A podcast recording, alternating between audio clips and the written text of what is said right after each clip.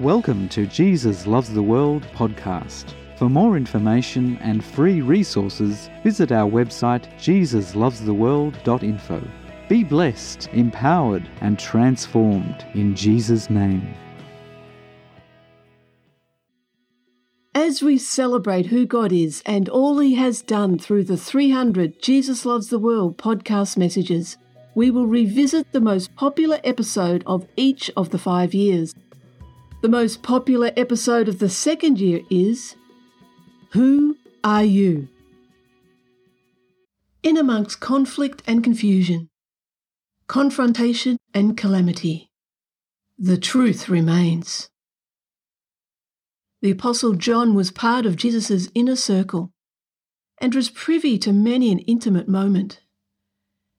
He was the one who rested on the chest of Jesus as they shared their last meal together. He was there on the mountain top when he saw the glory of Jesus, and he heard the voice of God the Father. Together they were in the garden when he heard Jesus pray, Not my will, Father, but yours be done. He was there at the foot of the cross, where he saw the sacrificial love of Jesus and God the Father. He had seen, touched, and testified of the resurrected body of Jesus and his return to God the Father. He declared in his letter in 1 John chapter 1 verses 1 to 3 That which was from the beginning, which we have heard, which we have seen with our eyes, which we have looked upon, and our hands have handled concerning the word of life. The life was manifested, and we have seen, and bear witness, and declare to you that eternal life which was with the Father and was manifested to us, that which we have seen and heard we declare to you, that you also may have fellowship with us. And truly, our fellowship is with the Father and with His Son, Jesus Christ. Yes, John was there. He knew and experienced a deep revelation of the relationship of God the Son and God the Father. By the Holy Spirit, he wrote about this powerful truth, and as an introduction to his gospel, he said in John chapter 1, verse 14, And the Word became flesh and dwelt among us and we beheld his glory, the glory as of the only begotten of the Father, full of grace and truth. The Word of God, God who became flesh in Jesus the Son, sent from the Father full of grace and truth.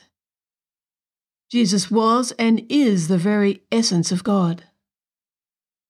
Therefore, as we come to the text today, let us receive a greater revelation of who God is and who we are in Him through the eyes and ears of the one who referred to himself as the disciple whom Jesus loved, the beloved John. John chapter 10, verses 22 to 30. Now it was the feast of dedication in Jerusalem, and it was winter. And Jesus walked in the temple, in Solomon's porch. Then the Jews surrounded him and said to him, How long do you keep us in doubt? If you are the Christ, tell us plainly. Jesus answered them, I told you, and you do not believe. The works that I do in my Father's name, they bear witness of me. But you do not believe, because you are not of my sheep, as I said to you. My sheep hear my voice, and I know them, and they follow me. And I give them eternal life, and they shall never perish. Neither shall anyone snatch them out of my hand. My Father, who has given them to me, is greater than all, and no one is able to snatch them out of my Father's hand. I and my Father are one.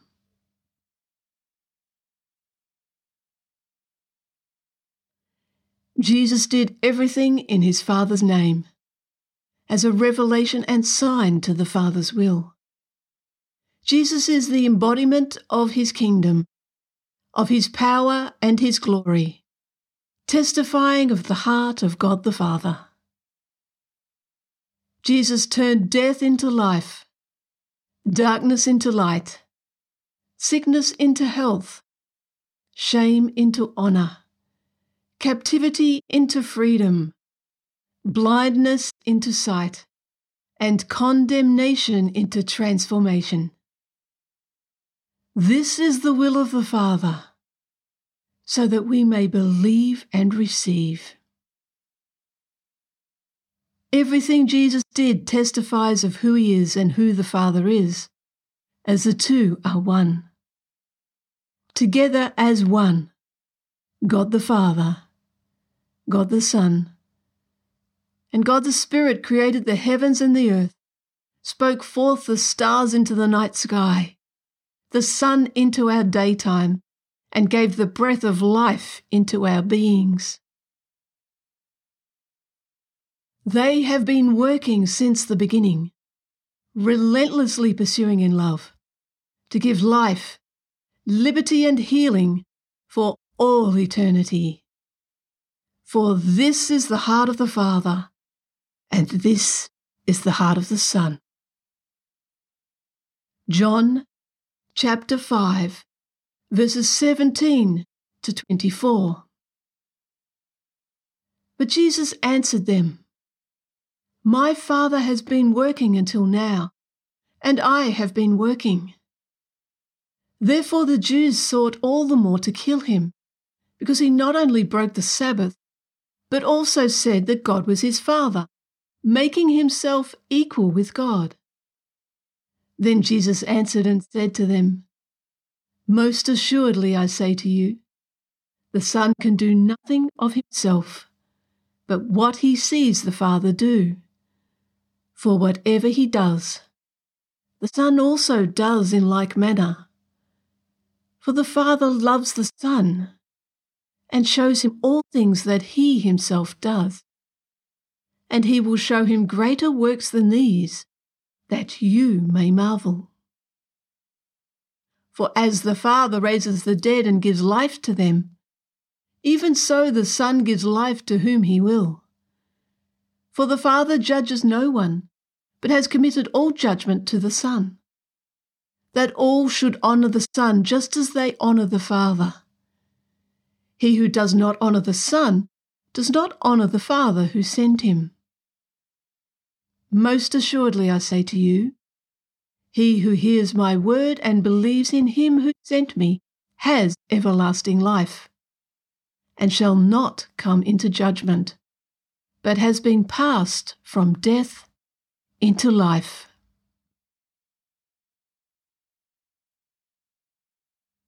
Since the beginning of time, God has been working, creating, loving, pursuing, revealing Himself to a lost and dying world. In that moment of time when Jesus walked the earth as a man, we see the visible representation of the Eternal One, the invisible One who created, the giver of life itself. God the Father, and God the Son have the divine characteristics of eternal life. The Eternal One who had life in himself gives eternal life. Only God is eternal. Only God can give eternal life, as one cannot give what one doesn't have. Eternal life given by the Father and the Son. God has spoken. He has spoken clearly, and what he said is true. Those who believe and receive him, acknowledge him, and honour him, have eternal life. If they honour the Father, they honour the Son. If they honour the Son, they honour the Father. Jesus spoke very clearly to his enemies, saying that they do not believe him because they are not his sheep. They do not receive him, and therefore, as a result, do not know him or are identified with him. They refuse to accept his right to rule and reign. They knowingly chose to reject God, and as a result, they rejected the Son, who was sent from the Father in heaven. Sent from within deep of the Father's heart and his love for all humanity. If they reject the Son, they reject the Father. If they reject the Father, they reject the Son. And the heart of the Father is that no one should perish. Yet because he so loves, he gives each one free choice. The Father knows those who will come to him and those who will never come to him. Yet in his great love, he pursues each individual he pursues each one in love, even those he knows will never receive him. He does all this because he so loves. John chapter 6, verses 37 to 40. All that the Father gives me will come to me, and the one who comes to me I will by no means cast out. For I have come down from heaven, not to do my own will, but the will of him who sent me. This is the will of the Father who sent me, that of all he has given me I should lose nothing, but should raise it up at the last day. And this is the will of him who sent me, that everyone who sees the Son and believes in him may have everlasting life. And I will raise him up at the last day. God invites all to come, yet there are those who choose to reject Him. In His infinite love and amazing grace, God receives us just as we are, no matter who we are, what we have done, or where we are at. All those who come to Jesus and believe and receive Him come to the Father are given by the Father and sustained by the Son. They are entrusted into his care and can never be lost again. The Eternal One has spoken. His word cannot be changed or contradicted.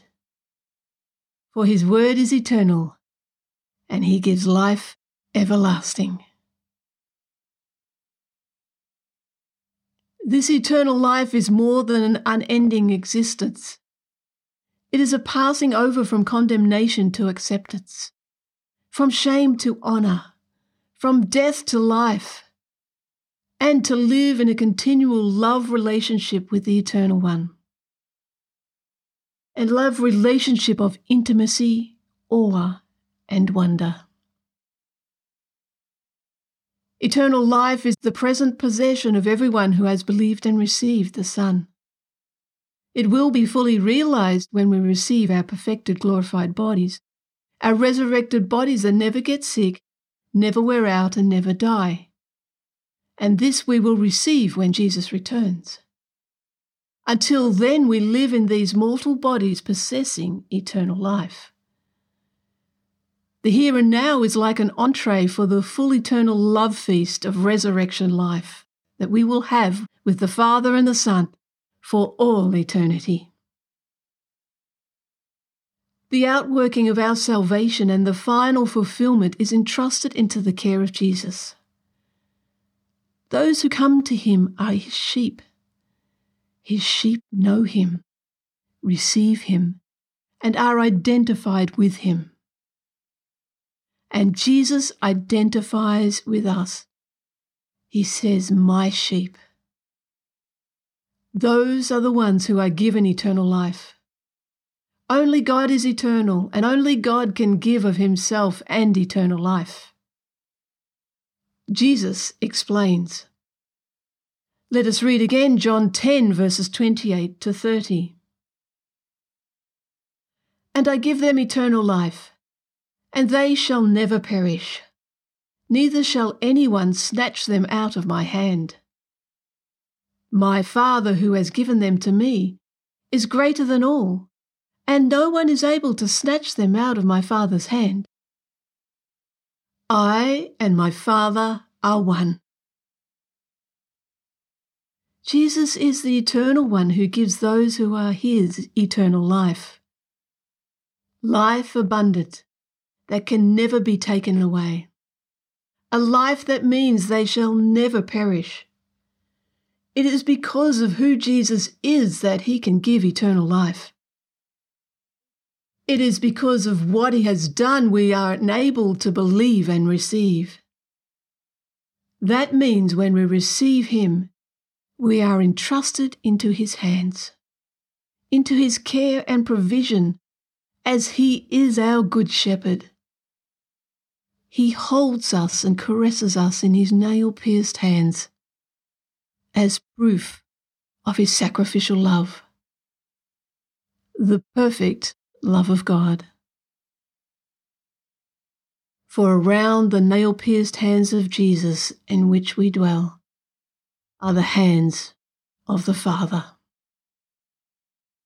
Like everything that Jesus does, this preserving of our salvation and eternal destiny is not independent of the Father. All that Jesus says and does is the embodiment of the Father's will, enabling us to believe and receive. This means that it is the Father Himself who ultimately stands behind the preservation of Jesus' sheep. For the Son and the Father are one. In the first instance, those whom the Father has given to the Son are the disciples who journeyed with Jesus when he walked the earth as a man. But just before the cross, Jesus entrusted their care back to the Father as he was about to physically die but it was not the end. Jesus rose from the dead and ascended on high at the right hand of the Father. And all those throughout humanity's history who come to him are entrusted into his eternal care. And the Son will resurrect them all on the last day when he returns in all his glory. There can be no greater security than abiding in the nail pierced hands of Jesus, our Lord and Saviour. For in His hands is our assurance of salvation, our perseverance of victory, and our hope of eternal life, all of which is wrapped up in the arms of our Father in heaven. Jesus' nail pierced hands are proof and evidence, not only to help us believe and receive, but his nail pierced hands testify to the powers that we are his and he is ours. Yes, John was there. In his gospel, he reveals the heart of God and how, in his great love, reached down into our darkness, chaos, rebellion, and unbelief, so that we may believe and receive. John chapter 20, verses 30 to 31. And truly, Jesus did many other signs in the presence of his disciples, which are not written in this book. But these are written that you may believe that Jesus is the Christ, the Son of God, and that believing you may have life in his name.